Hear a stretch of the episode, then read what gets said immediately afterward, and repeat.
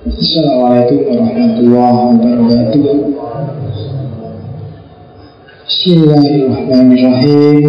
Alhamdulillahirrahmanirrahim Allahumma salli ala Sayyidina Muhammad Wa ala ali Sayyidina Muhammad. Kama sallaita ala Sayyidina Ibrahim Wa ala ali Sayyidina Ibrahim Sayyidina Muhammad wa ala ali Sayyidina Muhammad.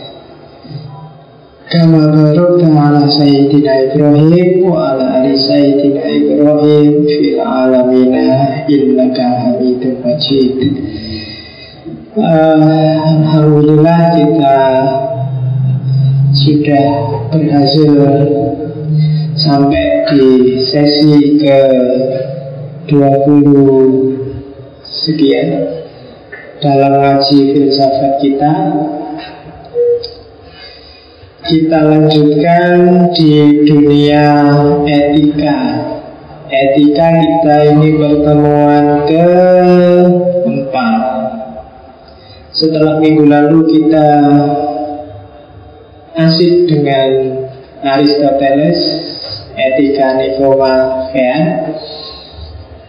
karena mungkin terlalu hujan jadi mungkin tidak terlalu banyak yang datang silakan yang yang belum dapat ya ngopi aja. Filenya ya di sini rekamannya ada dan lain hari ini kita masuk ke bagian etika selanjutnya. Rencana saya etika tinggal hari ini dan minggu depan. Sebenarnya masih banyak aliran-aliran etika Cuma kita ambil modus-modusnya yang besar. Nanti sisanya kalau ada waktu ngaji ini bisa panjang Kita akan ketemu lagi dengan aliran-aliran tertentu dari etika. Hari ini kita akan ngomong relativisme, altruisme, dan egoisme. Dan akan kita tutup minggu depan dengan religius etik. Etika religius kita coba masuk dikit ke filsafat akhlak. Kita ambil case Tokoh paling besar dalam dunia sunni Imam Ghazali. Untuk minggu depan. Hari ini kita kaji dulu Relativisme, altruisme, egoisme. Relativisme itu persepsi bahwa tidak ada nilai etik yang objektif. Kalau altruisme adalah yang disebut etik adalah ketika seseorang mengorbankan kepentingannya sendiri demi kepentingan orang lain. Kalau egoisme adalah orang yang yang dipentingkan adalah dirinya sendiri dan bukan orang lain jadi intinya itu sudah selesai saya akhiri Nah ya kan cuma itu intinya Jadi kalau kalau relativisme kan jelas segalanya relatif nggak ada nilai moral yang mutlak sesuai situasi dan kondisi. Kalau altruisme itu orang heroik yang mau mengorbankan kepentingannya untuk kepentingan orang lain. Kalau egoisme adalah seorang yang egois yang dipentingkan adalah kepentingannya sendiri. Itu yang disebut bermoral. Katanya orang egois.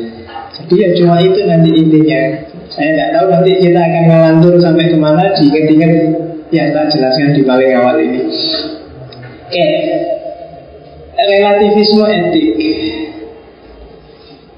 Katanya ada beberapa aliran etika yang punya pandangan relativis Katanya kelompok relativis tidak ada prinsip moral yang valid secara universal bermoral itu sesuai masing-masing konteksnya. Prinsip moral itu benar atau salah itu sifatnya tergantung pada kesepakatan sosial budaya atau pilihan setiap individu yang tergantung pada kesepakatan budaya atau kesepakatan sosial namanya konvensionalisme yang tergantung pada pilihan individu namanya subjektivisme.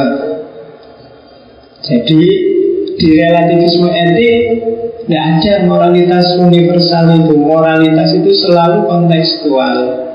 Kalau konteks hubungannya dengan dunia sosial budaya namanya konvensionalisme. Kalau konteks dengan dunia setiap individu, psikologi setiap orang itu namanya subjektivisme. Jadi menilai sesuatu itu etik atau tidak etik Jangan pakai parameter kita Tapi lihatlah setting masing-masing kultur sosial atau budaya Model relativis ini kan banyak dibahas orang di era post postmodern ketika ada kesadaran pluralitas. Sebelumnya kan kayak barat modern itu kan cara berpikirnya tidak relativis tapi objektivis bahwa ada parameter-parameter untuk mengukur etika, mengukur budayanya orang lain. Misalnya kayak kamu di pikiran rumah orang Irian itu nggak pakai baju cuma pakai koteka itu belum beradab yang belum yang sudah beradab ya kayak kita ini pakai baju. Nah, itu kan berarti kamu mengukur peradaban, mengukur budaya, mengukur etikanya orang Irian dengan etika katanya orang lain tidak tepat yang seperti itu. Masing-masing budaya, masing-masing komunitas sosial punya logika, punya sistem etika sendiri. Nanti itu kalau dalam antropologi ada bidang khusus yang bahas itu namanya etnografi. Ya kan? Cuma ya kelihatannya masuk-masuk akal saja, tapi ya kadang-kadang juga banyak budaya-budaya yang bikin kamu apa ya kita nggak boleh menilai. Misalnya apa ya? Di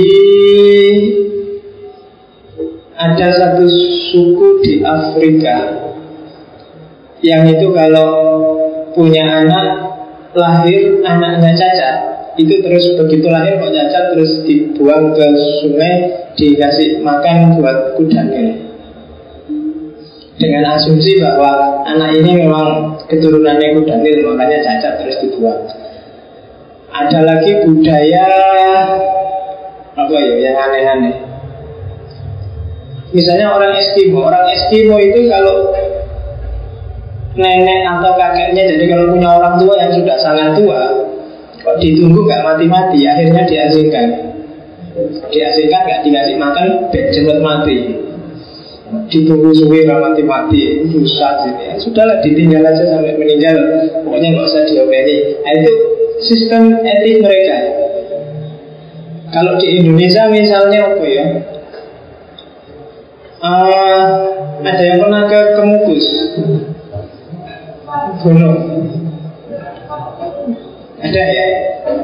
Itu kan mereka punya sistem etik budaya sendiri bahwa kalau ke sana dan punya tujuan tertentu untuk bisa sukses menemukan tujuannya, dia harus melakukan nah, ini tuh kamu sudah paham lah rasa gaya pura-pura? Oke, ada sistem atau kayak Arab kuno di Arab kuno ketika perempuan diperlakukan jadi kayak properti jadi kalau ayahnya meninggal istrinya bisa diwariskan ke anaknya misalnya. Atau kalau punya anak perempuan terus dan di, dianggap defisit terhadap ke asetnya suku terus biasanya terus dia di kubur hidup-hidup Ini kan budaya-budaya kayak gini kan Apa ya sih budaya itu harus nggak boleh dinilai oleh budaya yang lain? Nah itu silahkan kamu diskusikan. Tapi katanya kelompok konvensionalisme Prinsip moral itu harus kita nilai dari budaya atau masyarakatnya. Kalau kita nilai dengan perspektif kita Pasti tabrakan karena dunia sosial itu punya dua ciri. Yang pertama diversity, yang kedua dependensi Di Inggris ada satu kampung namanya namanya kampung nudis. Kampung nudis itu pokoknya penduduk situ diharamkan pakai baju. Slogannya adalah back to nature, kembali pada alam Dan orang itu untuk alami kan nggak usah pakai baju ya gara-gara baju ini kan kita jadi nggak alami asli aja nah itu dicopot Jadi orang sekampung gitu. Barang siapa masuk ke situ, dia harus nyopot itu. Kalau enggak itu enggak boleh jangan masuk. Jadi namanya kampung nudis, budaya sana. Jadi begitu kamu mau masuk ke sana, copotlah bajumu, kamu harus full asli alam ya adanya. Namanya kampung nudis. Ya kapan-kapan kita rekreasi di sana. Ya, ya kan, karena ada di Indonesia. Cuma kalau mereka lihat orang nggak pakai baju biasa, nggak ngerti kalau kamu. Mungkin kan, yang bikin rusak itu kan pendatang-pendatang ya kamu ini. Kayak di mungkin pernah tak ceritain sama saya pernah penelitian di suku Dayak itu tadi ada daerah tertentu yang perempuannya tidak pakai apa? Ya, tidak pakai penutup dada, jadi kelihatan full. Nah, kalau orang sana biasa saja dia. Cuma kita begitu masuk ke sana, astagfirullah, senangnya. Jadi apa itu? Jadi dan yang bikin rusak itu biasanya ya orang-orang baru pendatang gitu kan itu. Jadi kalau orang sana sih lihat biasa, jadi yang dilihat juga biasa. Cuma karena begitu banyak pendatang melihatnya dengan aroma yang berbeda, mereka juga jadi risih akhirnya. Nah itu kan katanya konvensionalisme jangan dinilai pakai standarmu dong. Kalau dinilai pakai standarmu ya semua sama. Kalau dinilai pakai standarmu ya orang Irian itu kelihatan sangat tidak beradab. Kalau dinilai pakai standarmu ya orang Afrika tadi yang membuang anaknya ya kelihatan ya nggak etis. Tapi dalam dunia mereka itu sangat etis. Mungkin dulu pernah tak contohkan bagaimana orang primitif itu ketika dia menyatakan jatuh cinta pada pasangannya, enggak kok bilang I love you atau kirim SMS atau mention di Facebook. Tapi begitu bilang aku cinta padamu, enggak pakai bilang. Pokoknya ada perempuan yang ditaksir, dipegang, cek, rambutnya ditarik sampai jatuh terus diseret. Nah itu berarti ungkapan jatuh cinta. Karena aneh ya. Jatuh cinta malah di, di, Perempuannya dibuatin, diseret Itu kan luar biasa. Tapi itu budaya mereka.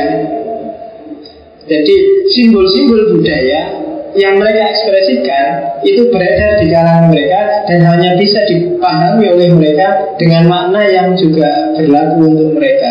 Maka cara memahaminya ya Harus kita gantungkan Sesuai dengan budayanya itu pandangan kelompok konvensionalisme. Cara kita berpikir, cara kita berperilaku itu kan dibentuk oleh budaya kita sendiri-sendiri. Yang dari Jawa mungkin beda gaya dengan yang dari Madura. Madura itu Jawa nggak nih? Madura. Eh, iyalah.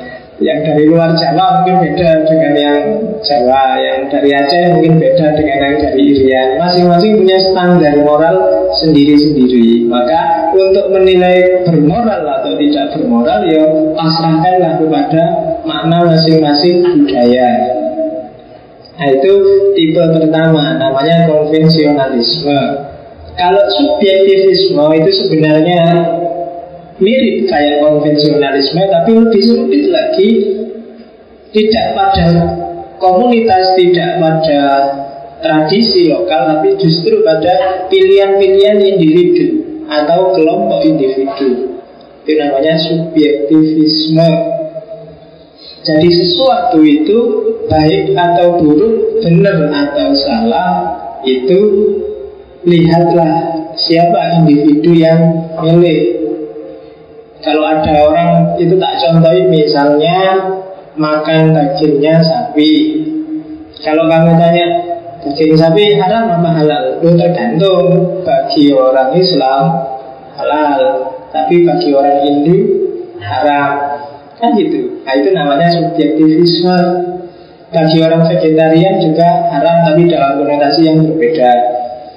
Vegetarian itu kan nggak mau makan daging karena daging mahal. Jadi karena itu ya, aku vegetarian aja deh. Alasannya apa? Uangku habis kalau harus tidak vegetarian. Jadi orang Islam, orang Hindu, vegetarian punya pendapat yang berbeda. Kawin bagus enggak? Etis enggak? Etis bagi orang Islam. Tapi bagi pendeta kawin itu enggak etis. Kan subjektif. Anjing haram nggak? Lu haram. Kalau bagi orang Islam Tapi haram. Tapi bagi yang tidak muslim halal. Jadi melihatnya Lihatlah subjeknya. Siapa yang ngomong? Makanya kan ada lelucon yang Suatu ketika kiai naik kereta jejer sama pendeta. Kiainya waktu waktunya makan ada babi banyak kiainya makan babi. Saya makan babi kata kata kiainya katanya pendeta. Iya lah babi itu enak. Wah kalau di kita haram kata kiainya eh kata pendetanya oh, sampai bodoh barang enak nggak ngerti. Begitu sampai stasiun Kiainya dijemput oleh istrinya. Wah istrinya, belum sampai nikah? Iya, dan sampai katanya pendeta Enggak, saya enggak boleh nikah. Wah, sampai rugi. Ada barang yang enggak diharapkan. Oke. Masing-masing subjek punya penilaian sendiri-sendiri. Maka menilai etis atau tidaknya sebuah perilaku Lihatlah siapa subjeknya Siapa yang ngomong ada misalnya saya lupa ya. Kalau nggak salah Yunani dan satu suku di New Zealand itu yang kalau Yunani saya ingat Spartan orang Spartan itu membolehkan mencuri agar tidak ketahuan. Susah ya. Jadi kode baik cuma seolah-olah beda. Kamu boleh mencuri asal tidak ketahuan Nah, intinya jadi ya kak itu. Tapi untuk seolah-olah boleh kamu dibilangin boleh kok kamu mencuri asal nggak ketahuan. Padahal kamu selalu bilang nggak boleh mencuri itu. Atau kamu boleh nyontek asal nggak ketahuan. Itu sebenarnya sama dengan kamu nggak boleh nyontek. Tapi ini kan nih ada budaya-budaya yang membolehkan pencurian. Ada budaya-budaya yang kalau di barat yang kamu sebut permisif misalnya cowok dan cewek kalau suka sama suka asal nggak saling menyakiti kamu mau nginep bareng kah? Kamu mau ke hotel berdua kah? Kamu mau di warnet sehari semalam? Nggak apa-apa. Asal nggak ada kekerasan nggak ada pemaksaan nggak ada pelecehan suka sama suka. Nilai moral yang berkembang di sana.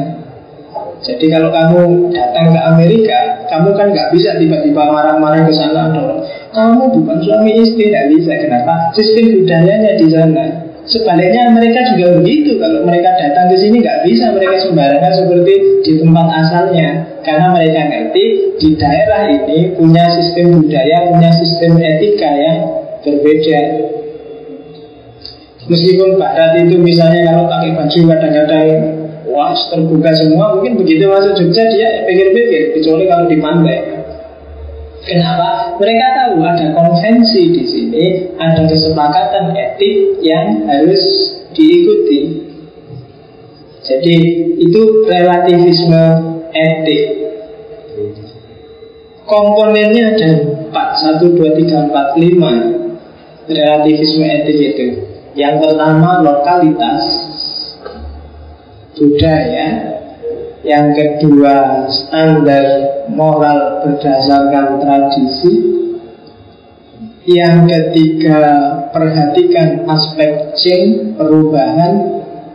Yang keempat, sifatnya adalah relatif. Dan yang kelima, dasarnya adalah kesadaran budaya masing-masing orang, kesadaran sosial masing-masing orang. Jadi ini sistem etika yang disebut relativisme kultural, konvensionalisme, atau juga subjektivisme. Jadi ketika yang dilihat adalah budaya lokal, kemudian standar yang dipakai adalah tradisi yang berlaku, kemudian aspek yang jadi perhatian adalah perubahan dan relativitas dalam masyarakat, dan basisnya adalah kesadaran pelaku budaya, pelaku sosial, maka itu disebut relativisme kultural atau konvensionalisme.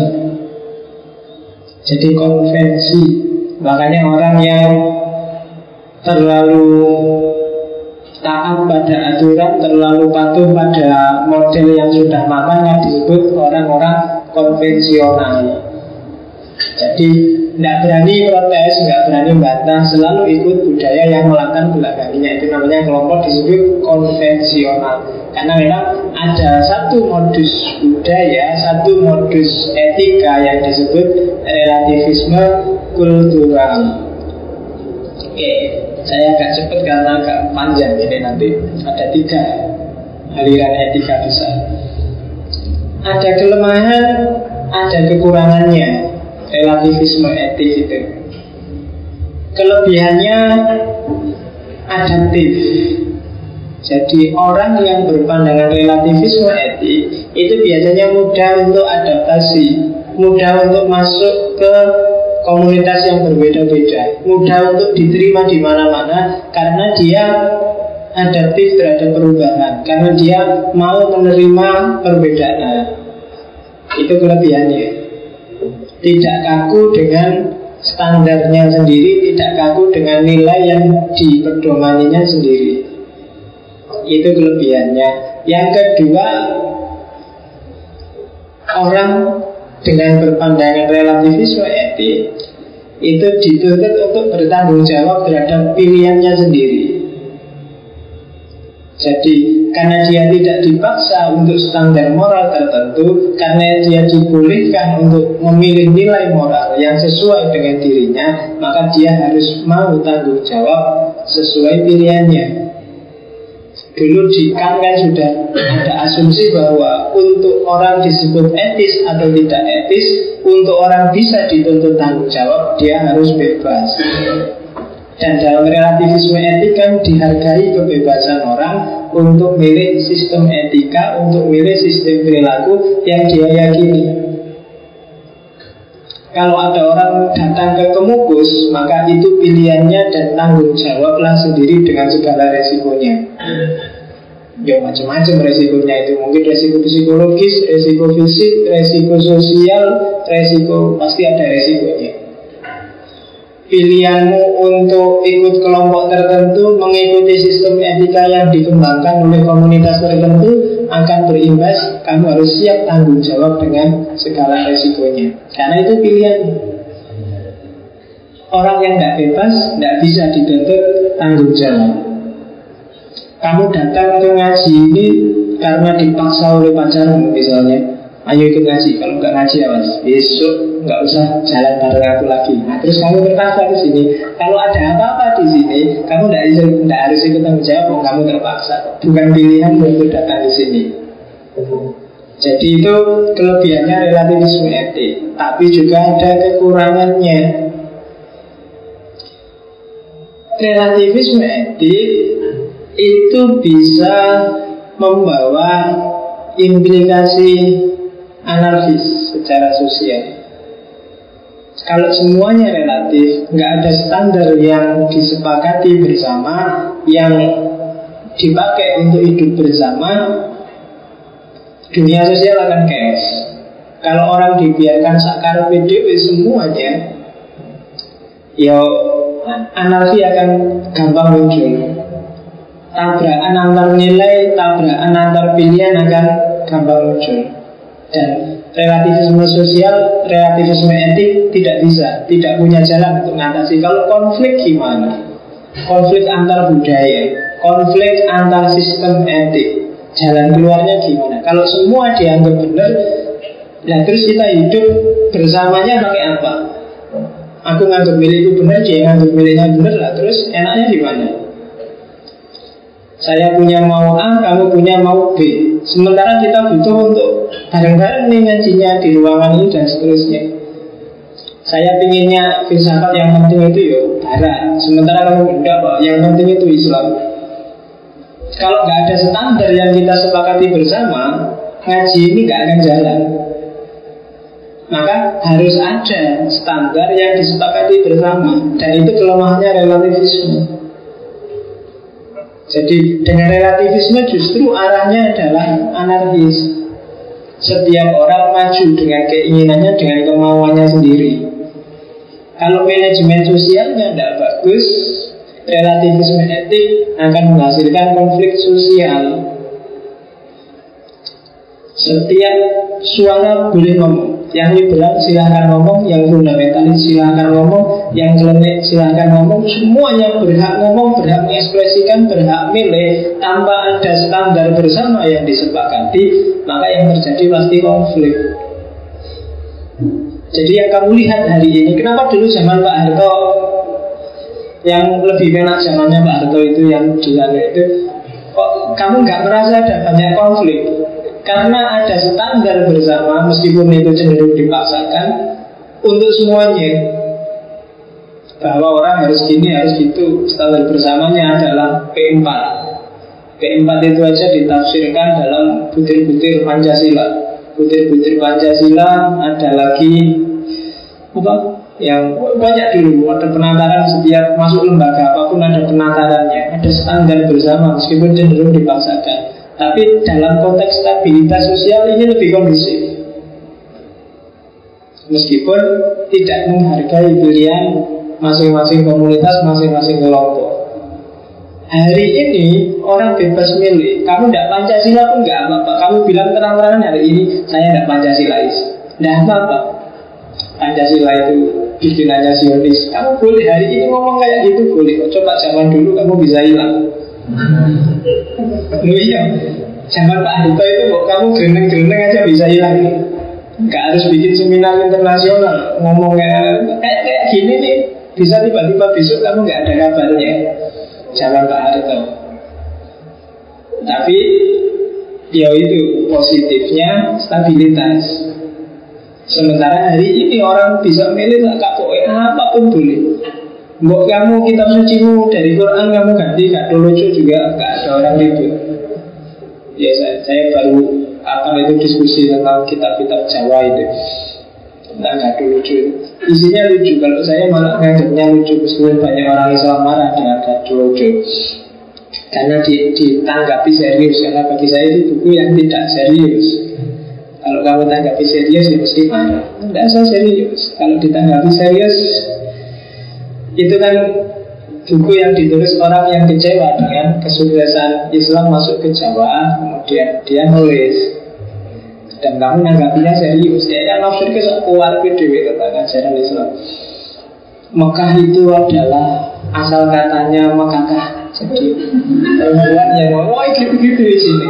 Syariat itu dari bahasa Jawa sarengan asalnya nek sarin dengan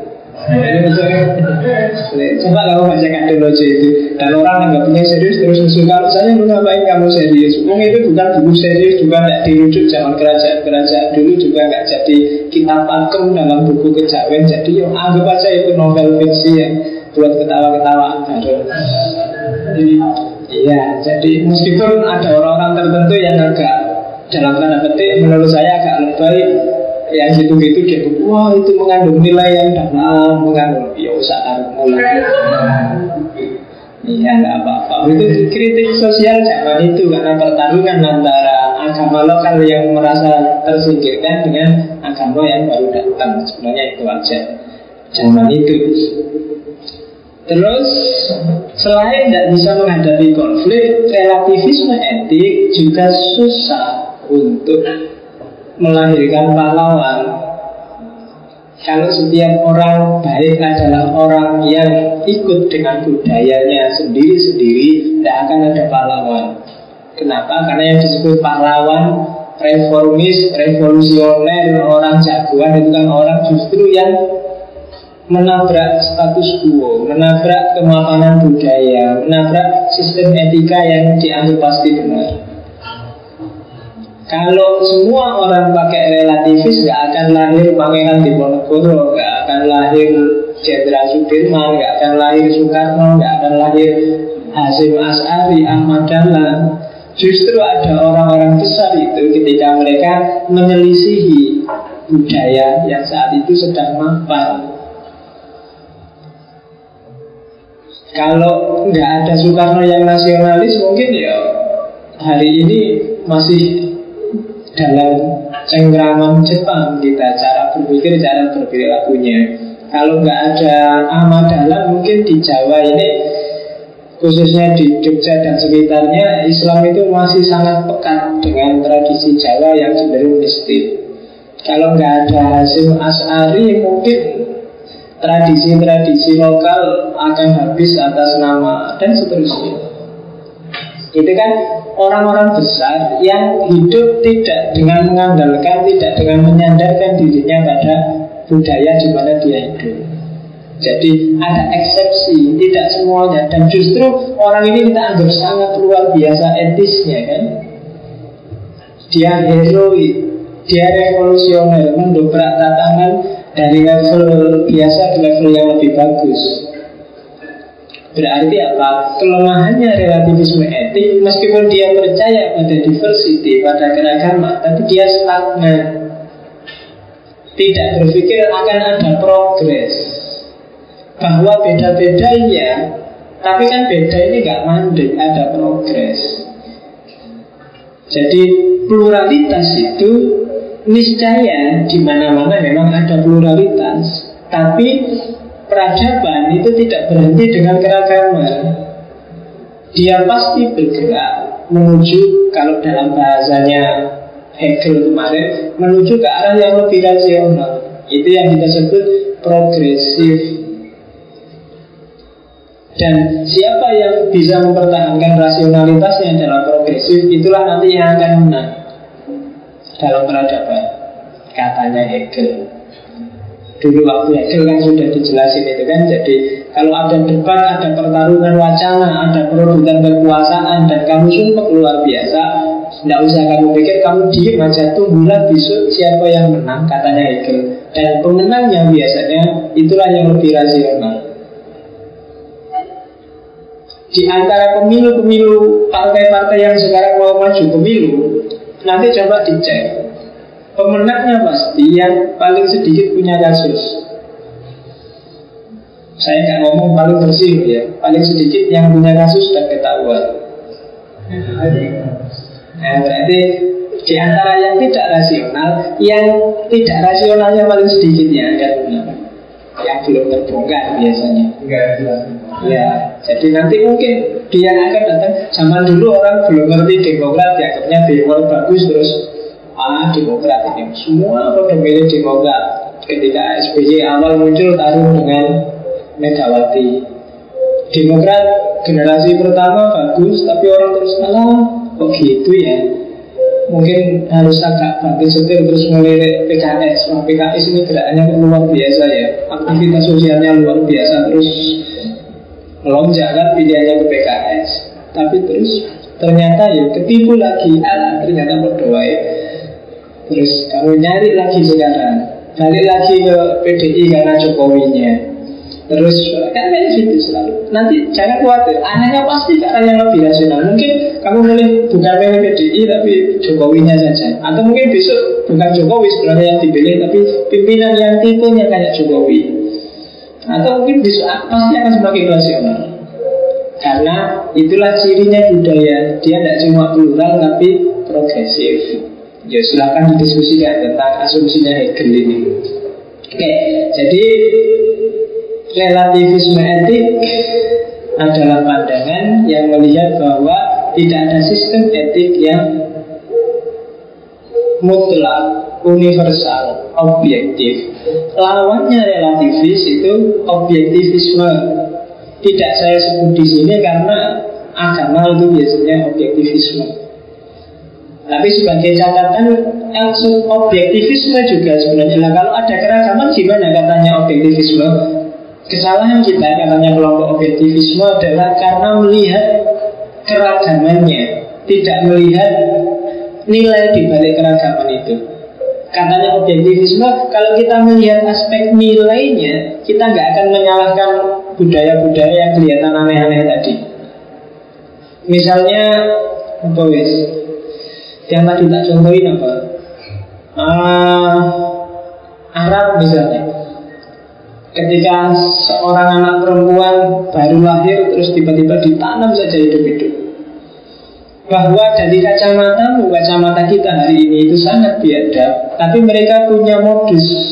Yang modus ini kalau ekspresinya kamu buang kamu kamu ambil modus etisnya mungkin kamu setuju itu kan perempuan zaman itu yang namanya suku-suku di Arab mau cara hidupnya kan kalau nggak menggembala, dagang atau perang.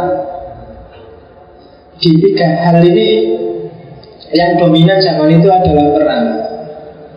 Menggembala nggak satu dua lah, nggak mungkin suku kaya hanya dari menggembala.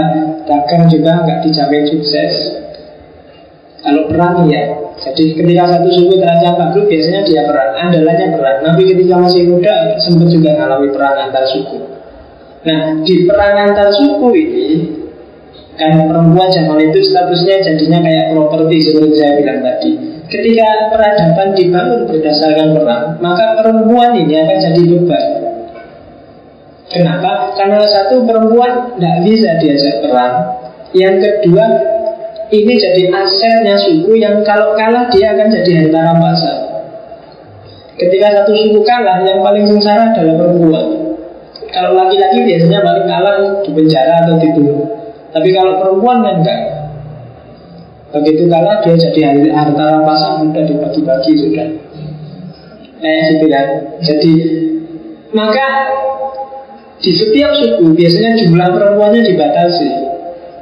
Kalau terlalu banyak perempuan susah satu suku. Maka terus makanya kan ada satu kisah seorang Arab yang ngobrolnya hidup-hidup terus ada puisinya yang isinya puisi sebenarnya kamu tak kubur ini sebenarnya aku ngeman kamu. Daripada nanti kamu kalau besar jadi sengsara jadi susah mending kamu mati aja sekarang. Ya ada nilai etik Meskipun manifestasinya kita nggak setuju, tapi nilai etik untuk ngeman seorang perempuan, melindungi seorang perempuan, ini kan sifatnya objektif universal. Maka katanya kelompok objektivis dulu jangan dilihat keragamannya dong. Coba lihat nilai etik yang mendasarinya. Kemukus misalnya, biasanya orang ingin kaya, oh, dan coba dilihat saking pinginnya dia kaya. Kaya itu berarti dia bisa menghidupi keluarganya dengan layak. Dia mengorbankan akidahnya Dia mengorbankan kehormatan sosialnya Dia mengorbankan Nilai pengorbanan ini. Seandainya kamu putus dengan manifestasinya ke kemukus Ini kan universal sifatnya. Setiap orang pasti setuju. Itu dalam analisisnya kelompok objektivis. Jadi Nah, katanya siapa sih nilai etik itu relatif? Objektif. Yang relatif itu manifestasinya Ekspresinya. Tapi nilai yang mendasarinya pasti objektif. Itu katanya kelompok objektivis Jadi Jatuh cinta itu universal semua juga setuju dengan jatuh cinta. Tapi manifestasi jatuh cinta itu baru kontekstual, baru relatif bahwa setiap orang butuh cinta, ya universal cinta itu bagus, baik, indah, ya. Tapi manifestasi dari cinta setiap budaya beda-beda. Maka kritiknya objektivisme pada relativisme bedakan dong antara etika dengan etika dengan ekspresi, dengan manifestasi. Kelompok relativis terlalu melihat aspek etiketnya, manifestasi nilainya, Padahal justru etika itu ya nilainya itu. Manifestasi itu kan cuma casing Cuma pencitraannya Cuma wadahnya. Isinya bisa macam-macam. Nah itu relativisme etik yang dikritik oleh objektivisme. Ya Yang penting sudah ada gambaran. Sekarang kita masuk ke altruisme Altruisme kata dasarnya alter. Altruis itu berarti perbuatan yang dilakukan dengan orientasi pada orang lain.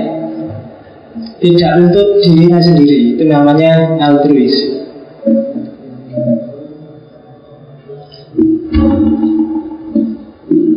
Jadi tekanannya pada apa motif dibalik perbuatan yang itu untuk orang lain. Aku minum teh ini bisa altruis, bisa egois. A egois kalau aku aku sudah haus, aku ingin hausku hilang maka aku minum. Itu egois namanya.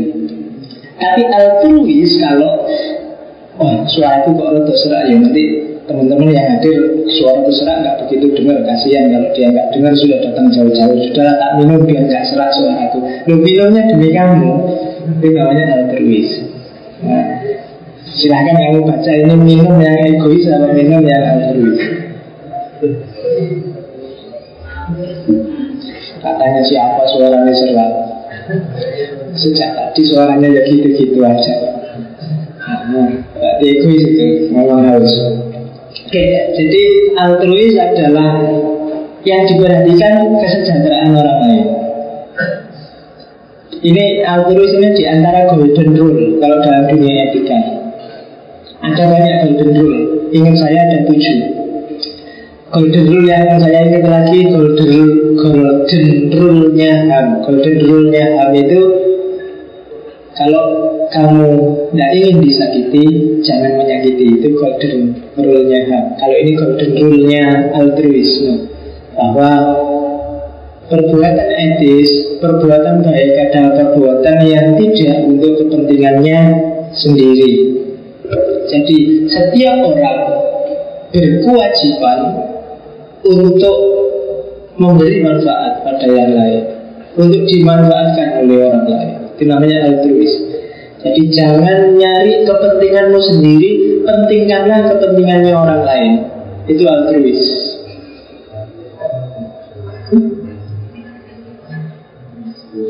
Yang pertama pakai istilah altruis itu sosiolog yang pasti sudah pernah kamu dengar namanya Agus Kom. Altruis beda dengan etika kewajiban seperti kemarin. Dan kemarin ada deontologisnya kan itu.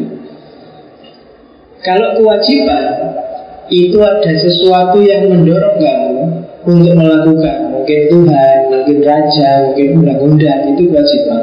Dan kalau altruis nggak ada Tuhan pun, nggak ada Raja pun, nggak ada undang-undangnya pun Kamu tetap melakukan itu. Jadi altruis itu sukarela dari dirimu. Ada orang jatuh kecelakaan terus kamu kan inisiatif terus tak tolongin, tak anuin. Itu altruis, kamu nggak mikir balasannya. Nggak mikir ini kalau tak tolongin ini sesuai dengan Al-Quran sudah ada ya? Enggak, nggak mikir itu. Ini kalau undang-undang 45 pasal berapa? Kan enggak. Kamu tiba-tiba punya dorongan untuk bantu dia yang sedang kecelakaan. Itu altruis Dan tidak ada motif sendiri hidup Makanya altruisme itu punya tiga komponen yaitu loving others, helping them during their time of need, dan yang ketiga making sure that they are appreciated. Jadi cinta pada orang lain membantu mereka untuk memenuhi kebutuhannya dan yang ketiga memastikan bahwa setiap orang di sekelilingmu itu diapresiasi, dihormati, tidak dicueki, tidak diabaikan, tapi diperhatikan. Loving aja cinta Cinta pada yang lain. Mungkin saya nggak sempat nanti ngomong etika situasi. Kalau di etika situasi disebutkan bahwa Puncaknya nilai moral, puncaknya nilai etis itu cinta. Jadi puncaknya kebajikan itu cinta. Kalau puncaknya dosa, puncaknya kesombongan, eh puncaknya kejahatan itu sombong Original sin itu biasanya terus kesombongan Dosa asal. Tapi kalau kebajikan Yang baik mutlak itu cinta. Tidak ada yang melebihi cinta. Tuhan pun Kenapa ada? Manusia, kenapa ada, kenapa ada makhluk? Biasanya karena ada cinta. Ya kapan-kapan kalau ada waktu kita ngomong filosofinya cinta. Karena saya dulu pernah nulis filsafat cinta agak panjang lebar. Jadi loving others. Kalau dosa, kalau kejahatan yang paling puncak itu kesombongan. Ya, sombong itu kan tidak ada konteksnya. Dalam konteks apa pun, sombong itu jelek. Kalau perilaku buruk lain-lain kadang-kadang konteks dua. Bohong itu kadang-kadang dalam hal tertentu, konteks tertentu bisa bagus. Kalau curang kadang-kadang dalam konteks tertentu bisa ada bagusnya. Koruptor sangat jahat sekali tapi dari perspektif tertentu misalnya perspektif semangatnya untuk memenuhi kebutuhan keluarganya mungkin ada bagusnya. Kan itu semua ada pahalanya perhatian biar keluarganya tercapai sampai tujuh turunan dari sisi itu iyalah bagus. Tapi kalau sombong tidak ada. Sombong dalam kamu kan sering ada yang bilang enggak pak tapi sombong pada orang sombong pak. Enggak enggak kesombongan akan merusak. Iblis itu diusir dari surga kan karena dia merasa lebih tinggi daripada Adam. Makanya disebut original sin maka hati-hati dengan dengan dengan hati yang arogan hati yang tinggi yang merasa sombong. Karena sumbernya segala penyakit biasanya kamu merasa sombong. Orang yang merasa sombong berarti dia merasa sudah selesai. Dirinya sudah bagus dirinya sudah puncak dirinya sudah baik dan secara apa pun dia pasti tidak akan berkembang lagi Wong sudah puncak. Sehingga dia merasa sombong Merasa besar diri. Merasa dirinya sudah besar. Maka hati-hati Kalau di altruisme jangan gitu lah. Jangan sombong itu kan berarti mikir dirinya sendiri. Tidak, kamu harus mikir yang lain. Loving others. Bantulah orang lain untuk memenuhi kebutuhannya Cintailah orang lain Cintailah produk-produk Oke Jadi cinta itu Saya tidak tahu di kelas saya sering ceramah tentang cinta Karena untuk mata kuliah-mata kuliah tertentu. Kapan-kapan tak kasih sesi atau dua sesi tentang cinta. Eh, yes. Ya kamu cari pacar dulu baru Mungkin pacar ceramah cinta Oke Dan Yang terakhir making sure Hargai orang lain. Sebenarnya salah satu cirinya cinta Ada perilaku-perilaku cinta Altruisme itu kalau Cintanya altruisme itu kalau pakai bahasa Yunani cinta itu kan ada tiga. Ada eros, ada philia, philos yang jadi filosofi itu ada agape kalau eros, kalau bahasa latinnya eros itu amor, itu cowok suka sama cewek. Kamu suka yang sifatnya hasrat, nafsu itu biasanya namanya eros. Suka cewek cakep, suka cewek kulitnya putih, suka cewek rambutnya panjang, suka cewek yang kulitnya hitam, suka cewek yang rambutnya keriting, suka nah, itu eros namanya. Di atasnya eros ada pilihan, pilos. Makanya filsafat itu kan filosofi ya. Ini levelnya lebih tinggi yaitu cinta pada sesama manusia, cinta pada lingkungan. Kalau kami cinta pada orang tua, cinta ini namanya filos. Di atas itu ada cinta ketuhanan. Cinta ketuhanan itu bukan berarti cinta Tuhan loh ya, tapi cinta yang coraknya kayak ketuhanan, kayak cintanya Tuhan pada alam semesta. Kayak cintanya Tuhan pada makhluknya Namanya cinta ketuhanan Kalau di Yunani disebut agape. Dan altruisme itu jenis yang ketiga ini Cinta yang jenis agape. Kayak cintanya Tuhan pada alam semesta yang tanpa syarat. Jadi Tidak pakai syarat apa Kamu mau ngapain aja Allah itu tetap sayang dan tetap cinta sama kamu. Manifestasi dari sifatnya yang Rahman dan Rahim kalau Allah nggak punya rahmat dan rohim mungkin kita sudah habis sejak lama. Dengan mempertimbangkan kelakuan kita, gaya kita sehari-hari. Ya kan? Tidak yang pemerintah, tidak yang rakyat. Mau doain. Seandainya Tuhannya kayak saya atau kayak kamu mungkin sudah ganti-ganti, sudah dihabisin aja generasi bumi hari ini diganti yang baru yang bagus-bagus sudah menyebarkan semua nggak ada yang Nah itu bisa kayak gitu. Tapi kan enggak. Itu yang disebut al-jabi Kenapa? Karena sayangnya Tuhan pada kita itu tanpa syarat. Maka dalam altruisme Loving others-nya itu Loving others yang nggak pakai perhitungan. Bahkan kamu berkorban juga enggak apa-apa.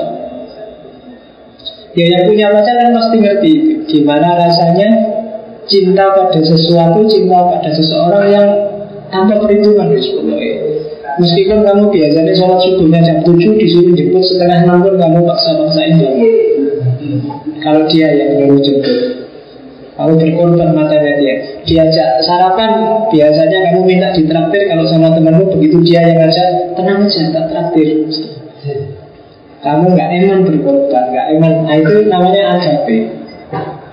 Tapi kalau ada motif nafsu di balik itu, itu namanya eros masih belum agape. Kalau masih ada motif-motif, oh itu biar dia tergantung padaku, biar dia suka padaku, bisa mengerti nanti mau tak gandeng tangannya, mau tak ajak, ah itu berarti masih eros. Masih ada pamrihnya, pamrih hasad dunianya. Nah itu eros. Tapi ada juga yang level filia. Kalau filia itu ada motifnya, tapi motifnya sudah tidak melulu dunia lagi. Misalnya kayak di mitologisnya kan itu jenisnya filia, jenisnya filios. Jadi cinta yang ya karena aku wajib gitu kalau aku kayak gitu nanti bagus. Kenapa kamu nggak maling? Karena dengan aku nggak maling dunia jadi tertib. Aku juga aman tentram, aku akan jadi ada motifnya meskipun motifnya halus. Tapi begitu masuk AKP, kenapa kamu nggak maling? Ya memang nggak maling aja. Nggak maling itu lebih bagus daripada maling. Nggak ada motif apa-apa. Nah itu AKP namanya. Dan untuk altruisme ada tiga faktor yang mempengaruhi. Yang pertama adalah faktor situasi. Situasi itu penting. Jadi altruis atau tidak biasanya didukung oleh situasi, kondisi.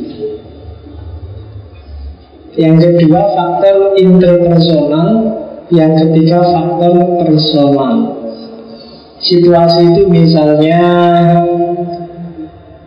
Pagi-pagi kamu mau jalan ke kampus Tiba-tiba di sebelahmu ada orang naik sepeda tabrakan. Itu kan situasi Kamu dipaksa untuk nolong dia Karena yang lain nggak dulu. Ini orang kok jalan semua Ada orang jatuh nggak ada yang nolong Sebenarnya kamu mau cepat-cepat masuk kuliah Tapi dipaksa harus nolong dia Wong yang lain jalan semua. Itu kan situasi. Mau donor darah Ada. Karena ada donor darah yang tidak situasi ya donor aja karena tuntutan organisasi bikin acara donor darah. Tapi kadang-kadang juga ada tuntutan situasi misalnya ada temenmu butuh darah situasi menentukan perilaku altruis interpersonal juga kadang menentukan anda enak teman sekelas anda enak temenku ngaji kemarin jajar duduk sebelahku kok pagi-pagi SMS butuh uang tak silah tak pinjemin nggak enak aku. Nah, itu interpersonal mempengaruhi.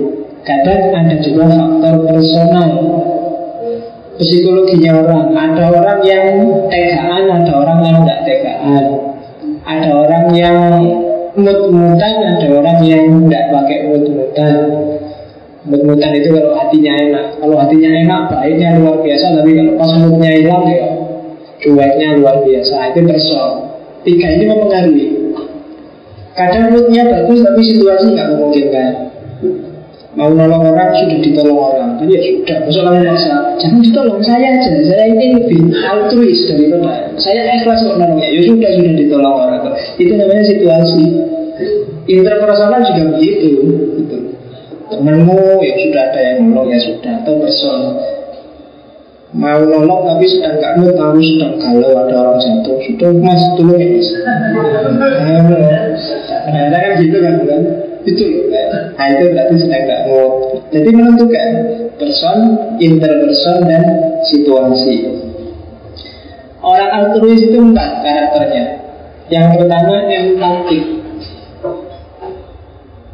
Empatik itu kalau dalam hermeneutik yang punya teori namanya Wilhelm Dilthey. Empati itu terjemahnya adalah transposisi. Transposisi itu kemampuanmu untuk memposisikan diri di posisinya orang lain. Itu empati. Ada temenmu misalnya dapat musibah, dompetnya hilang, terus dia nangis, kamu terus ikut-ikutan nangis. Loh kenapa kok kamu ikut nangis? Tak bayangin kalau aku kamu pasti aku juga nangis, jadi terus aku nangis. Nah, itu empati, kemampuan empati ada temannya seneng ah aku ikut seneng kamu sukses misalnya itu empati beda sama simpati. Empati simpati mentari kalau kalau simpati itu pakai akal tidak pakai rasa. Ada temenmu misalnya kesulitan aku ada. Temenmu dapat musibah Selamat ya, saya turut berbela sungkawa. Bela sungkawa pakai selamat Ikut prihatin ya kamu semester ini dapat nilai E Itu simpati Karena kamu sendiri dapat nilai A. Nah itu simpati. Tapi kalau empati Wah aku sedih sekali kamu dapat E. Dulu saya juga dapat E kayak kamu Jadi sekarang naik Itu sedih. Itu namanya empati Kalau simpati itu ya cuma Cuma pakai akal aja. Kasihannya dia sedih. Dihiburlah Nah itu simpati namanya. Jadi kalau ada teman kena musibah Ucapan yang lebih dalam Turut berempati atas musibahmu Bukan turut bersimpati. Jadi apalagi cuma bela sungkawa. Wong Kecuali kalau temenmu namanya Sungkawa. Kalau enggak ya Sungkawa nggak usah dibela-bela terus. Jadi turut berbela Sungkawa. Maksudnya bela Sungkawa itu ya, Turut berempati Turut bersedih Turut apalagi Turut merasakan Ikut berbahagia atas kesuksesanmu Melamar. Nah, Itu kan ikut berbahagia. Jadi ikut, itu namanya empati. Orang altruis itu punya kemampuan empati. Kalau kamu nggak punya kemampuan empati, nggak bisa jadi seorang altruis. Yang kedua biasanya cirinya seorang altruis adalah orang yang percaya pada hukum dunia, just pada keadilan, pada kebenaran, percaya pada yang baik akan menghasilkan baik, yang jelek akan menghasilkan jelek. Maka dia melakukan perbuatan baik otomatis saja karena yang baik hasilnya juga pasti akan baik. Orang yang serba suudon kayak manusia Indonesia hari ini biasanya susah jadi altruis. Pokoknya pikirannya jelek terus. Begitu lihat DPR, ala mesti koruptor. Begitu lihat pedagang, ala mesti itu. Begitu lihat petani, ala mesti males-malesan mesti. Pokoknya begitu lihat mahasiswa, mana mahasiswa paling demo. Pokoknya pikirannya jelek aja. Orang kayak gini nggak bisa jadi altruis. Hari ini Indonesia kan segalanya diatur dari A sampai Z. Kenapa kok diatur? Karena suudon. Aturan itu dibikin karena takut ada orang melakukan pelanggaran, melakukan kerusakan terus jadi aturan. Semakin banyak aturan membuktikan bahwa hidup kita dipenuhi kecurigaan dan ketidakpercayaan pada orang lain. Kita hukum pidana kan isinya curiga terus kan? Barang siapa mencuri mesti semuanya barang siapa. Orang dicurigai terus sudah paradigmanya sudah setiap aturan baru dibikin mesti dasarnya sudah berarti susah kamu jadi altruis Uang ketemu orang begitu berdiri di pinggir jalan tiba-tiba ada orang punya tato mendekat. Mesti kamu lihat hmm, mesti. Copet. Copet. Mesti itu kan pikiranmu. Ada orang punya jenggot. Hmm, fundamentalis wahabi mesti. Kan itu pikiran. Jadi pikirannya welek dong jadi susah kamu jadi altruis. Susah kamu nolong orang. Kalau ada orang punya jenggot satu hmm, makanya jangan ini pikiranmu sudah. Ada orang sininya itu aja kamu ah mesti itu cuma ya kan? Silahkan di pikiranmu ininya apa tapi mesti jelek. Maka hati-hati karena seorang altruis pahlawan di zamannya adalah orang yang believe on a word. Kalau kamu nggak percaya pada kebaikan, nggak percaya pada keadilan, nggak percaya pada balasan, kali akan jadi baik, kamu nggak akan jadi seorang altruis. Kalau pikiranmu selalu negatif, selalu pesimis, selalu sudah, tidak akan kamu jadi seorang altruis. Yang ketiga, punya tanggung jawab sosial. Altruis itu peduli. Itu ada anak SMA masuk warnet cowok sama cewek. Ditutup lagi ruangannya ah biar jauh urusannya dewi nah itu kan gitu kamu biasanya. Itu namanya nggak punya social responsibility. Ah suka suka. Biar aja. Nanti dia rusak rusak sendiri. Biar aja. Nah, itu namanya nggak punya social responsibility. Seorang altruis itu peduli. Kalau ada yang nggak beres nggak pas secara sosial ya dia turun tangan sesuai kapasitasnya Makanya kan dalam Islam itu Man ro'a minkum munkaran Faliyuhiru Kalau kamu punya daya, punya kuasa, punya kekuatan Ya biadihi Kalau biadihi masih nggak bisa Ya dinasihati yang baik Bilisanihi Kalau masih nggak bisa ya Hatinya yang ingkar. Dalam mau tak ingetin tapi kalau tak ingetin aku yang dibully orang banyak sudah nggak kuasa berarti aku nah itu tapi tetap kamu punya social responsibility cirinya seorang altruis dan yang ketiga punya kontrol diri kamu tidak akan bisa mengabdi pada kepentingan orang lain kalau kamu sendiri nggak bisa menguasai dirimu sendiri nggak bisa memanage jiwa nggak bisa memanage batin kalau kamu masih muda tergoda, mudah terpengaruh, tidak bisa. Kamu harus punya kontrol diri luar biasa. Dan yang ketiga, low egocentrisme. Egonya rendah, nggak narsis, nggak pencitraan. Jadi tidak sombong, tidak menonjol-nonjolkan diri. Itu low egocentrisme. Tidak kepentingannya sendiri yang diunggul-unggulkan. Tidak aku altruis loh aku habis nolong sini sama korban sama tak tolong ayo foto cek di habis Facebook tadi pagi habis nolong kecelakaan ini loh orangnya nah, itu namanya masih punya egocentrisme jadi bukan kayak gitu. Itu namanya belum altruis. Kamu masih ada pamrih masih ingin membangun citra. Tidak bisa belum altruis. Maka indikator perilaku altruistik itu ada empatik, interpretatif, social responsibility, inisiatif, dan yang terakhir rela berkorban. Empatik berarti kamu siap untuk merasakan penderitaan atau kesenangannya orang lain Interpretasi berarti kamu mampu untuk menafsirkan kapan kamu harus turun tangan Kapan kamu jangan ikut campur. Yang ketiga, social responsibility berarti kamu punya tanggung jawab sosial. Yang keempat, inisiatif, jangan diem aja. Punya tanggung jawab, yuk diterjemahkan secara nyata dalam bentuk inisiatif. Dan yang terakhir, rela berkorban kalau sudah punya lima ini kamu boleh ngaku sebagai seorang altruis, seorang pejuang kemanusiaan. Kalau enggak ya belajar dulu.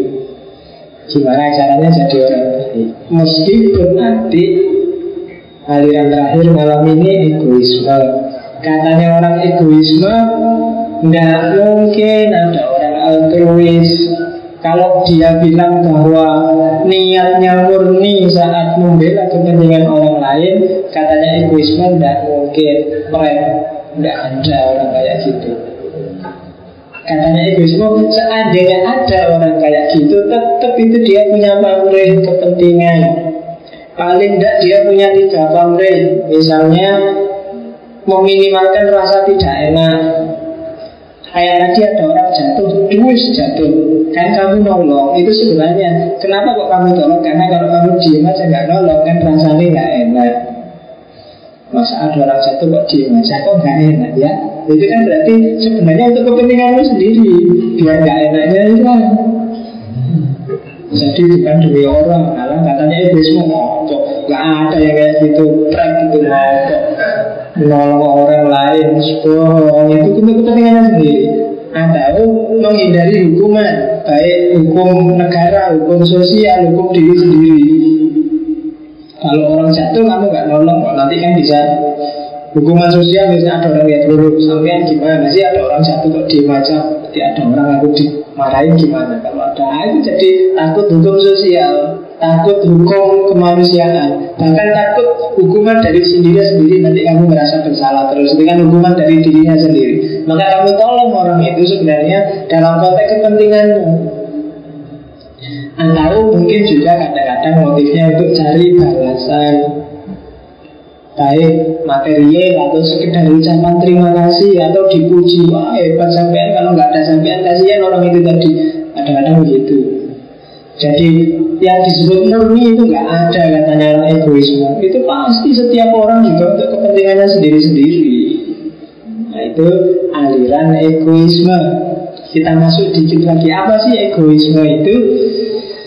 Egoisme ada dua, ada egoisme psikologis, ada egoisme etis. Sebenarnya isinya yang mirip aja. Katanya egoisme etis Perilaku yang paling bermoral Adalah perilaku yang akhirnya menguntungkan dirinya sendiri. Jadi kamu tidak perlu bingung-bingung apa sih moral dan tidak? Kalau kamu melakukan sesuatu dan kepentinganmu terjaga Kamu dapat keuntungan dari perilakumu itu Berarti itu etis. Katanya kelompok egois. Ada dua perilaku yang etis. Yang pertama act selfishly. Yang kedua, act in our self-interest. Act selfishly adalah awalnya. Bertindaklah secara egois untuk kepentinganmu itu awalnya. Dan atau yang kedua act in our self interest lakukan sesuatu yang akhirnya menguntungkan kamu. Jadi di awal Pilihlah perbuatan sesuai seleramu. Di akhir pilihlah perbuatan yang menguntungkanmu kamu mau nolong orang, silahkan ditolong. Asal kamu memang selera untuk nolong dia Dan akhirnya kamu dapat keuntungan dari nolong itu. Kalau kayak gini berarti percayalah itu etis. Kalau enggak, kamu bunuh diri. Kamu sebenarnya melakukan sesuatu yang kamu tidak senang Dan melakukan sesuatu yang justru merugikan kamu sendiri Itu kebalikannya. Berarti perilakunya tidak etis. Asumsinya egoisme etis ini kan kelihatan kok gitu ya. Kalau tadi kan yang altruis, wah orang harus altruis. Tapi begitu dibantah oleh egoisme mungkin ya ya jangan-jangan benar egoisme orang itu apa bisa murni. Tapi kita lihat nanti meskipun ada kritik juga pada egoisme. Katanya egoisme tidak ada kok kewajiban alami itu Natural bahwa ada setiap orang pasti itu nggak ada Ketika orang melakukan perbuatan baik, melakukan perbuatan bermoral Itu disadari atau tidak disadari Itu sebenarnya mengejar kepentingannya sendiri. Kenapa kamu jujur? Ya karena jujur itu baik. Kayak kemarin di Aristoteles. Maka saya melakukan jujur. Ini menunjukkan sebenarnya bahwa kamu sedang egois untuk kepentinganmu sendiri. Karena kamu merasa jujur itu baik, berarti kalau tidak jujur, kamu merasa salah dan berdosa sehingga kamu melakukan jujur itu untuk memenuhi ideologimu bahwa jujur itu baik. Katanya kelompok egoisme ya. Jadi untuk kepentingan setiap orang. Jadi Asumsi yang kedua kita tidak ada kewajiban moral itu Kewajiban moral itu Ya apa yang baik bagi diri kita itu berarti ya itulah yang wajib kita lakukan. Prinsipnya cuma satu dalam hidup ini yaitu Apa keinginanmu, apa kepentinganmu. Penuhilah itu. Kalau kamu sudah melakukan ini Berarti Kamu sudah etis Gak perlu malu-malu. Setiap orang melakukan ini kamu ketemu ini misalnya di Nietzsche atau di beberapa bagian pikirannya Marx atau beberapa filosofi eksistensialis punya pendapat seperti ini. Banyak orang menipu dirinya sendiri seolah-olah dia baik.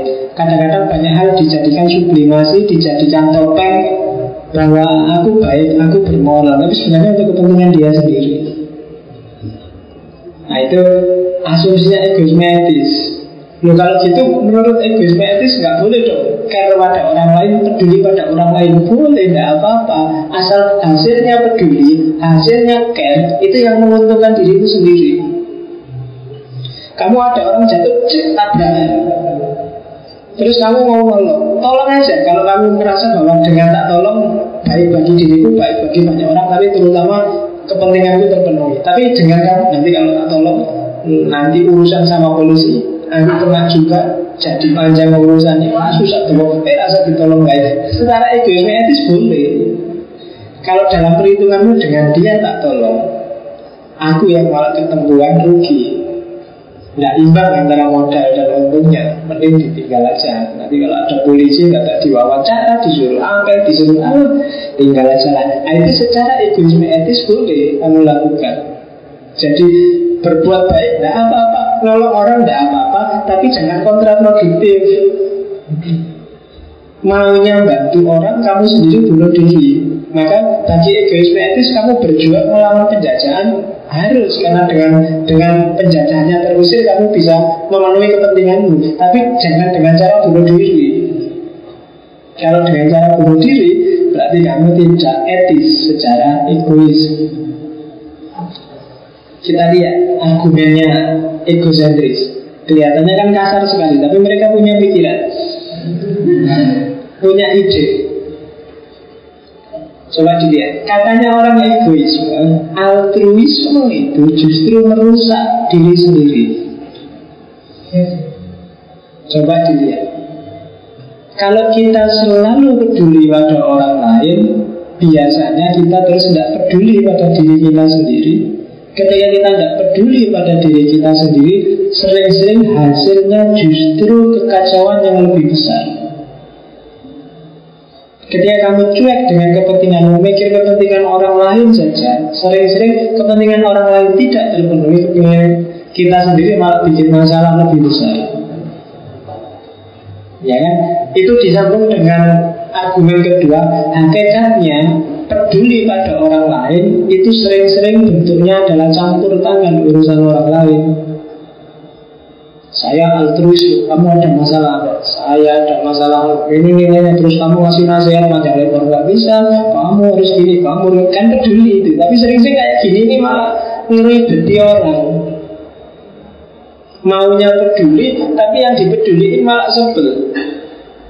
Kamu cuma ngomong satu kata, anu kiriman dari orang tua telat tua terus dia ceramah setengah jam lebih. Wah ya kiriman telat ya udah apa lah uang itu apa sih urusannya dia sama orang tua itu panjang lebar nah itu kan kelihatannya peduli tapi sebenarnya yang menerima kepedulian itu juga sebel.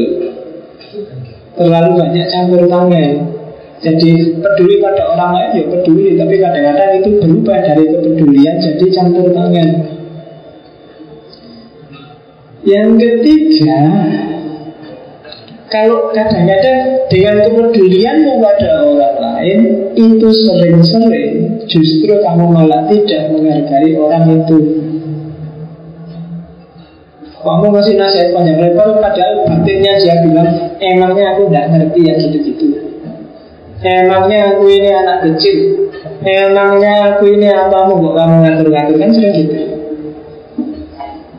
Jadi kita justru nggak respect padanya. Orang punya privasi, punya kemandirian sendiri-sendiri. Biarkan dia hidup dalam kemandiriannya. Jangan terlalu kita banyak ikut campur. Dan yang terakhir ada argumen dari filosof perempuan asalnya Rusia tapi terus hidup di Amerika namanya Ayn Rand. Bukan Ayn Takmir itu. Jadi katanya Ayn Rand altruisme itu tidak manusiawi. Manusia itu punya nilai dalam dirinya sendiri. Orang yang altruis itu adalah orang yang tidak menghargai nilai dirinya sendiri.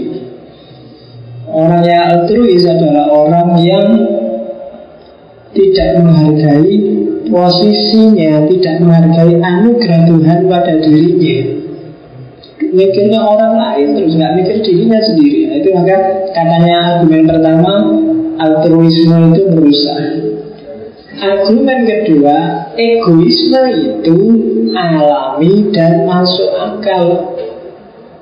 Setiap orang punya fitrah untuk membela dan memenuhi kepentingannya sendiri. Kamu nggak usah malu-malu Orang itu kalau lapar ya harus cari makan, kalau haus cari minum, kalau kesepian cari pacar, kalau dan itu kan normal, alami dan masuk akal.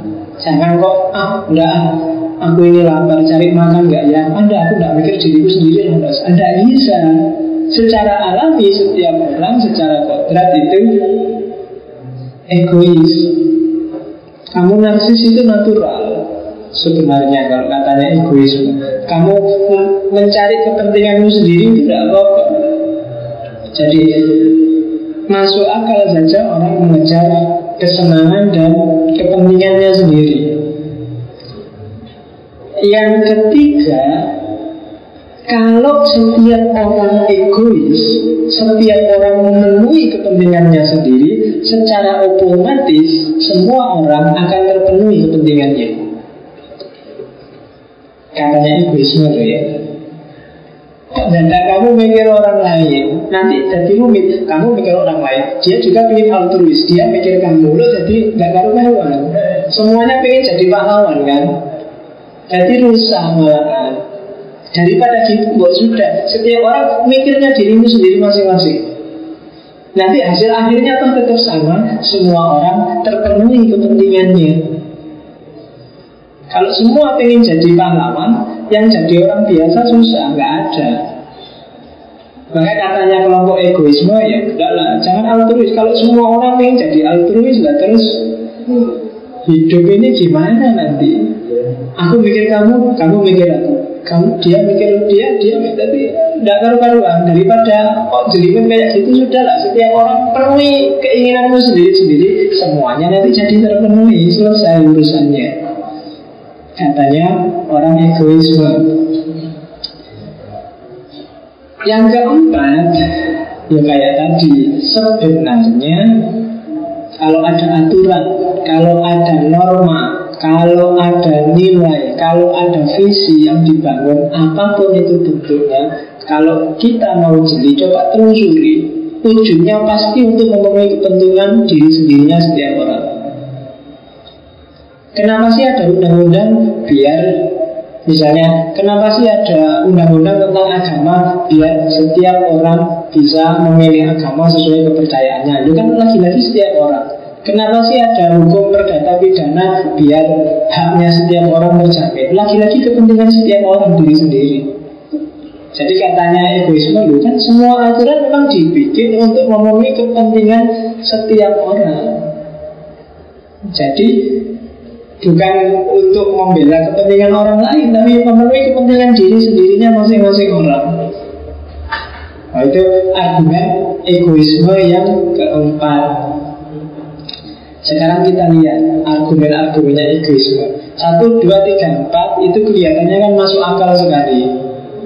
Tiap hari yang kita gitu, opo ya sih masuk akal. Yang dibilang oleh egoisme etis. Dirinya filsafat seperti ini. Jadi ketika ngomong tentang objek ini, seolah-olah ya ini yang benar sebelum kamu tahu kelemahan-kelemahannya.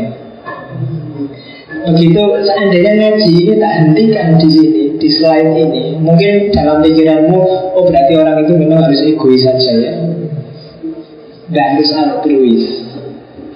Maka ayo dilanjutkan dikit lagi biar kamu nggak tersesat. Ya, makanya kemarin saya di UIN itu ngajari tasawuf falsafi.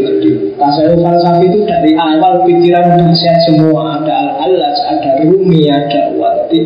Mahasiswanya senang dia. Betul wah itu berarti dasar. Tapi begitu terakhir tak tutup pakai Ibnu Taimiyah. Bingung mereka. Waduh kok Ibnu Taimiyah? Isinya kok garis keras itu bingung dia Kemarin sudah menggebu-gebu ketemu al-alas, ketemu rumi Begitu ditabrak oleh kritiknya Ibnu Taimiyah kalau kalian masih setuju al-halal, jawablah Ibnu Taimiyah.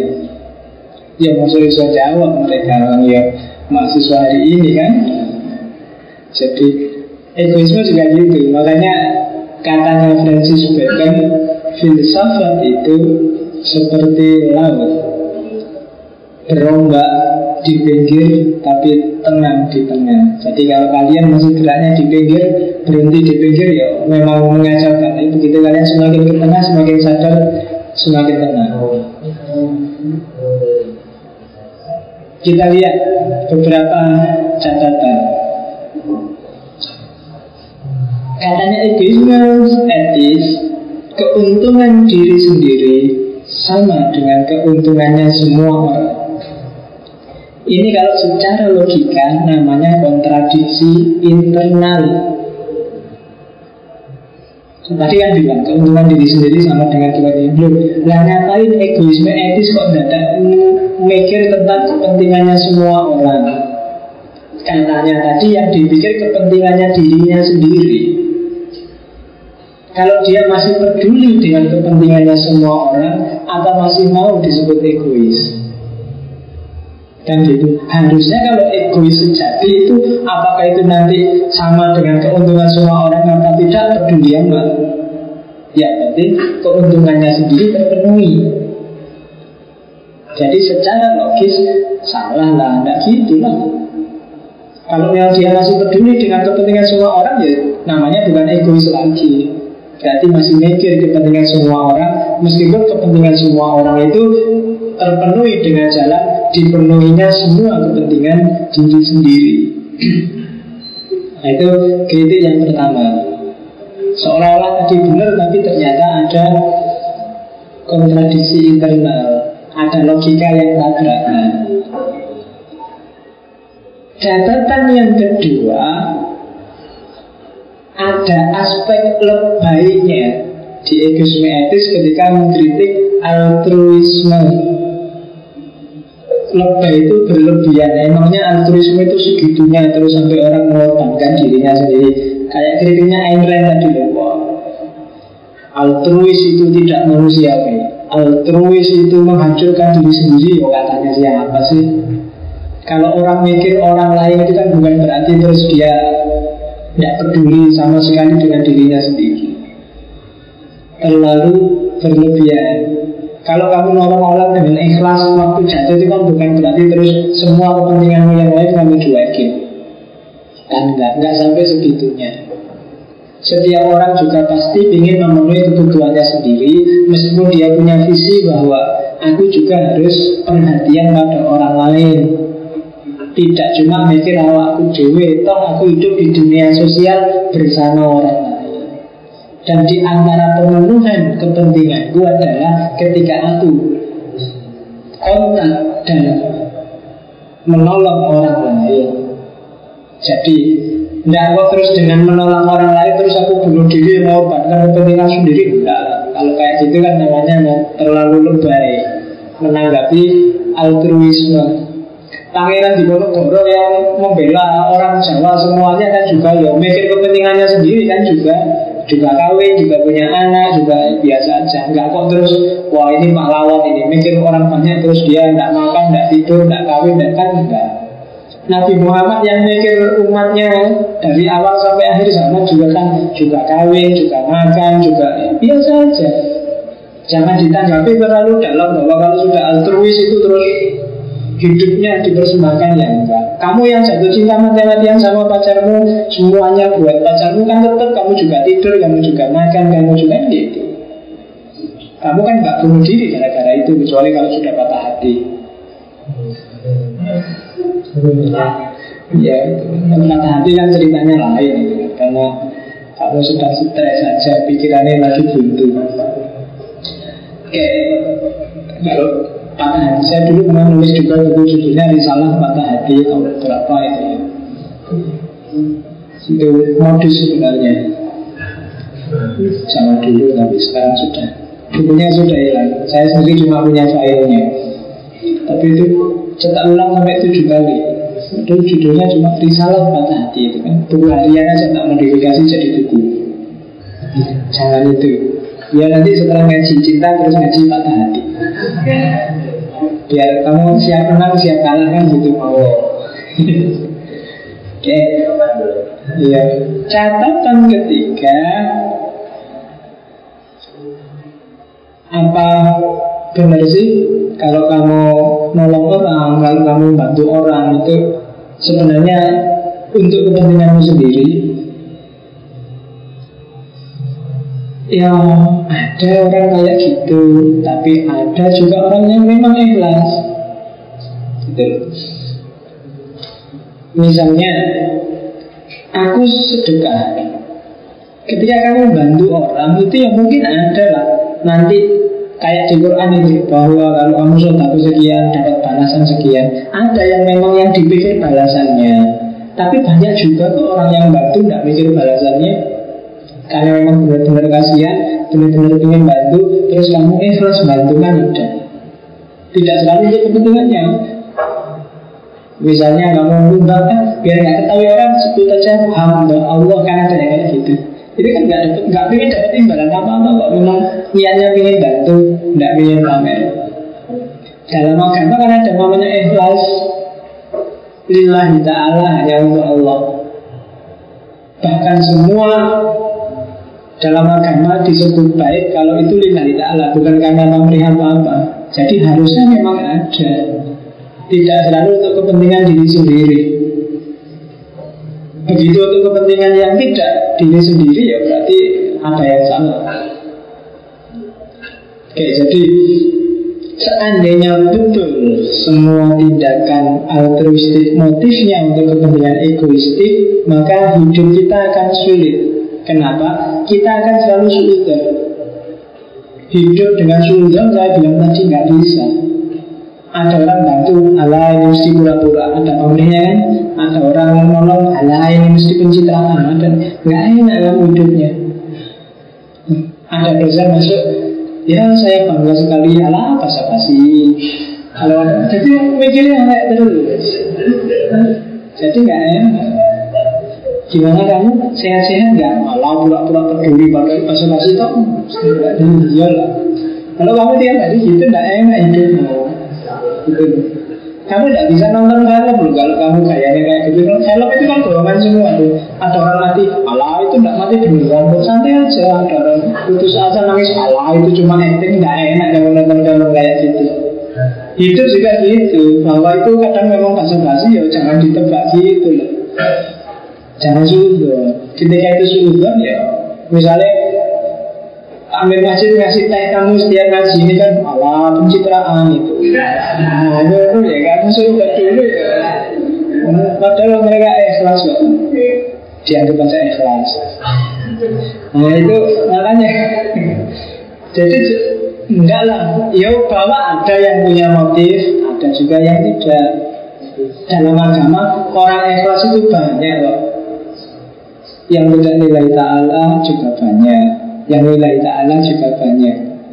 Kalau katanya Sufi Ibnu Hisam Ketika muridnya Sahil Al-Tustari Minggu lalu tak sampaikan di Aristoteles itu Tanya padanya tentang sombong atau riak gitu kan. Yang tidak nilai ta'ala itu kan namanya riak. Dia tanya riak itu kayak gimana sih guru?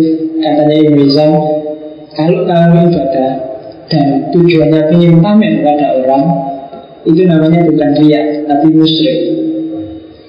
Tapi kalau kamu sembunyi-sembunyi ibadah Biar tidak diketahui orang Itu baru namanya riak. Susah kan Jadi terus sembunyi-sembunyi buat tangan yang lain. Ya susah kan? Kalau sembunyi-sembunyi berarti riak. Terus terang-terangan Oh enggak, terang-terangan lebih parah lagi Itu namanya musyrik Nah terus gimana? Jadi kalau kamu ke mana-mana bawa tasbih Wah, jaga ahli nanti tak sembunyiin sambil wiridan Nah itu riak tapi kalau kamu terang-terangan, nil tasbih beritan subhanallah, ah itu musyrik juga. Enak itu ya tulisannya. ya, kenapa sih katanya Ibnu Isam dua-duanya salah? Karena dua-duanya tidak karena Allah, dua-duanya karena manusia. Kamu sombong pamer karena manusia. Kenapa disebut musyrik? Jadi kamu sombong.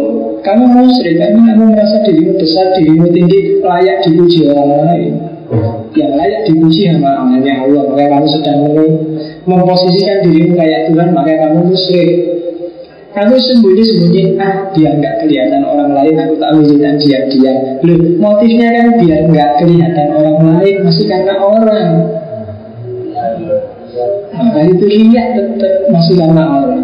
Untuk tidak musyrik dan tidak lihat Yuk kamu mau terang-terangan monggo Mau sembunyi-sembunyi monggo Asal semuanya karena Allah lillahi ta'ala. Nah itulah nanti yang disebut religius etik Dan untuk minggu depan. Ya kan Ya jadi kita sudah ngerti. Mana yang relatif, mana yang altruis, mana yang egois Dan minggu depan mana yang religius. Minggu depan kita akan ketemu Mungkin tak ambil sampel contoh Saya bilang tadi tokoh paling besar dalam dunia. Sunni Yaitu Imam Ghazali. Dalam religius, etik, akhlak. Pikiran etikanya Ghazali ini kalau di UIN dijadiin disertasi oleh Pak Amin Abdullah dikomparasi dengan Immanuel Kant. Kan kan teman-teman sudah dapat dulu dan untuk yang religius etiknya insya Allah minggu depan. Oke, saya kira itu untuk malam ini sudah agak malam. Insya Allah, eh, Rabu depan hari Natal ya kelihatannya. Libur enggak? Pas Lepas libur enggak? Libur ya? Hari Natal. Kita bisa enggak?